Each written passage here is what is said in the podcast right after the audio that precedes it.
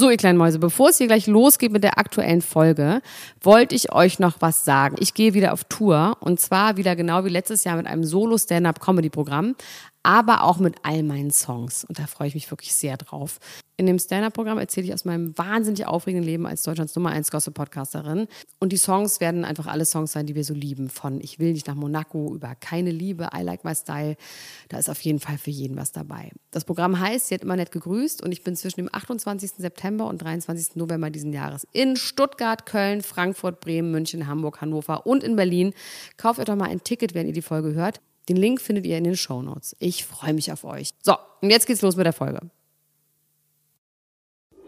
Die Niemand muss ein Promi sein Lunchbreak mit Elena Gruschka und Max Lesmann. Es ist Dienstag, der 25. Mai 2021 und mein Name ist immer noch Elena Gruschka und gleich kommt mein kleiner, flinker, wieselartiger Kollege Max Richard Lesmann Gonzales hier reingesneakt und dies ist die Niemand muss ein Promi sein Lunchbreak. Ich wünsche euch einen guten Appetit und los geht's. Achtung, Achtung, Newsflash. Jennifer Lopez und Ben Affleck wurden wieder gesichtet. Sie haben zusammen das Gym gehittet. Und das ist ja für Jennifer Lopez tatsächlich so etwas wie die Familie vorstellen. Oder zusammen in einem Bett schlafen. Ein weiteres Zeichen dafür, dass es bei den beiden super läuft, ist, dass er eine Armbanduhr trägt, die sie ihm 2002 bei dem Videodreh zu Jenny from the Block geschenkt hat. Eine unfassbar hässliche Armbanduhr. Das war vor dem iPhone, fällt mir gerade auf. Oh mein Gott, 2008 ist das iPhone gekommen, das erste, und seitdem ist es alles downhill gegangen. Egal, auf jeden Fall trägt Ben Affleck nun diese Armbanduhr. Sie ist aus schweren silbernen Kettengliedern und könnte auch Thomas Hayo gehören.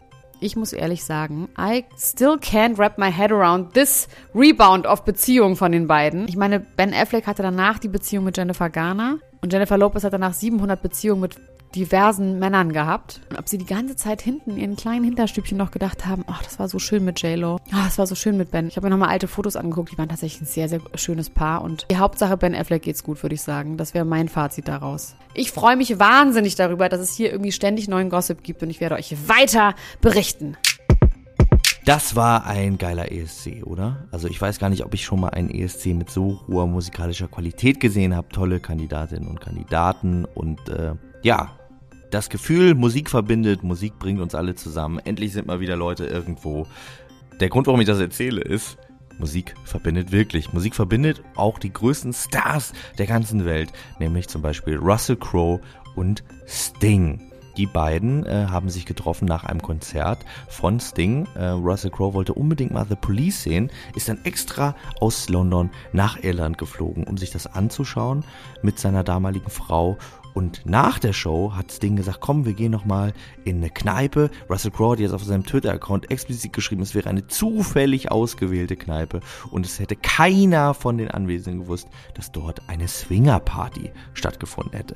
Sie hätten aber nur ein Bier getrunken und wären dann ganz brav nach Hause gegangen. Bei allem, was man so über Sting hört, den ich übrigens sehr, sehr liebe und verehre. Aber bei allem, was man über Sting hört, weiß ich nicht so ganz genau, ob das wirklich so ein Zufall war. Was ich mir aber vorstellen kann, ist, dass Russell Crowe, der wahrscheinlich doch etwas verunsichert von der Situation war, noch einen kleinen Ohrwurm hatte vom The Police Konzert. Und zwar Don't stand so, don't stand so, don't stand so close to me.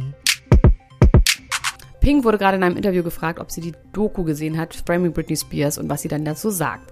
Sie sagt, ja, scheiße, ich bin auch ein Voyeur, wir sind alle Voyeure, natürlich wollen wir wissen, was da eigentlich genau los ist, aber wir können es nicht wissen, weil wir sind nicht da und wir haben zu wenig Informationen und wir haben vor allem ihre Seite nicht. Außerdem sagt sie, dass sie sich wünscht, dass sie damals irgendwie mehr für Britney da gewesen wäre, weil es ja offensichtlich war, dass es ihr nicht gut ging und sie von den Paparazzi ganz fürchterlich behandelt wurde und dass es aber eine andere Zeit war und dass man damals das einfach so hingenommen hat, dass Leute so gemasht und gebasht und gesmasht wurden in den Medien. Ich kenne dieses Gefühl so ein bisschen, es gab in der Schule so ein, zwei Leute, zu denen ich nicht so nett war und ich frage mich tatsächlich manchmal, ob eine Person, die in der Schule geärgert wurde, sich darüber freut jetzt, wenn man anrufen würde und sagen würde, du, ey, es tut mir übrigens wahnsinnig leid, dass ich damals so scheiße zu dir war.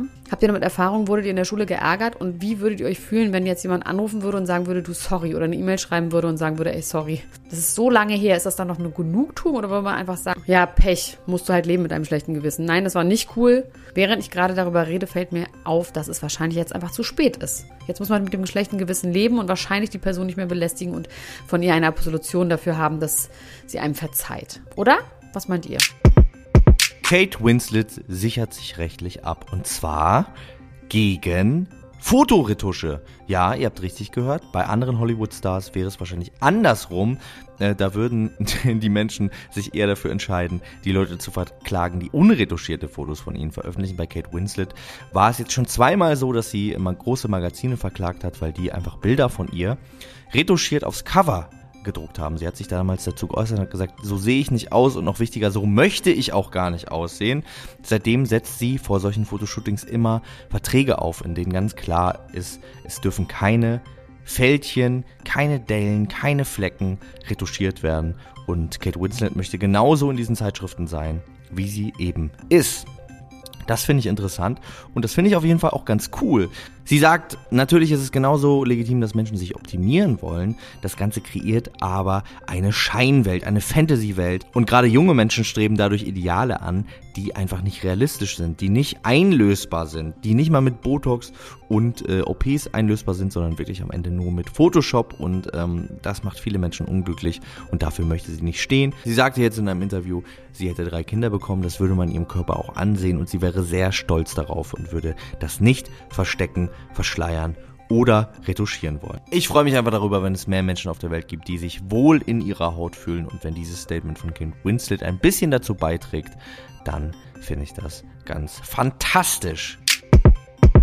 Meine lieben Freunde, die erste Folge von Princess Charming ist heute online und das werden Max und ich gleich im Anschluss gucken. Manchmal liebe ich mein Leben und meinen Beruf, dass ich jetzt einfach mitten am Tag Fernsehen gucken darf. Auf jeden Fall habe ich schon gelesen, dass 2 Kandidatinnen von RTL entfernt wurden, weil es Handgreiflichkeiten gab. Das macht mir ein bisschen Angst, denn ich mag es ja dann tatsächlich doch, wenn es nicht so trashig ist, sondern es um die echten großen und wahren Gefühle geht und warum man sich dann direkt gehauen hat. Bin ich mal sehr, sehr, sehr, sehr, sehr gespannt. Max und ich gucken auf jeden Fall gleich und dann wird es ab 16 Uhr bei Podimo unsere erste Besprechung zu Princess Charming geben. Wenn ihr euch das reinziehen wollt, dann macht doch ein Probeabo, ihr kennt es schon, ne? Aber habt ihr noch gar nicht gemacht, dann macht das bitte jetzt unter podimo.com/promi für 99 Cent und da könnt ihr dann alle Folgen zu Princess Charming hören. Oh Gott, ich freue mich. Ich bin wirklich wahnsinnig gespannt, wie das wird. Das heißt, wir hören uns gleich und wir hören uns morgen und wir hören uns für immer da.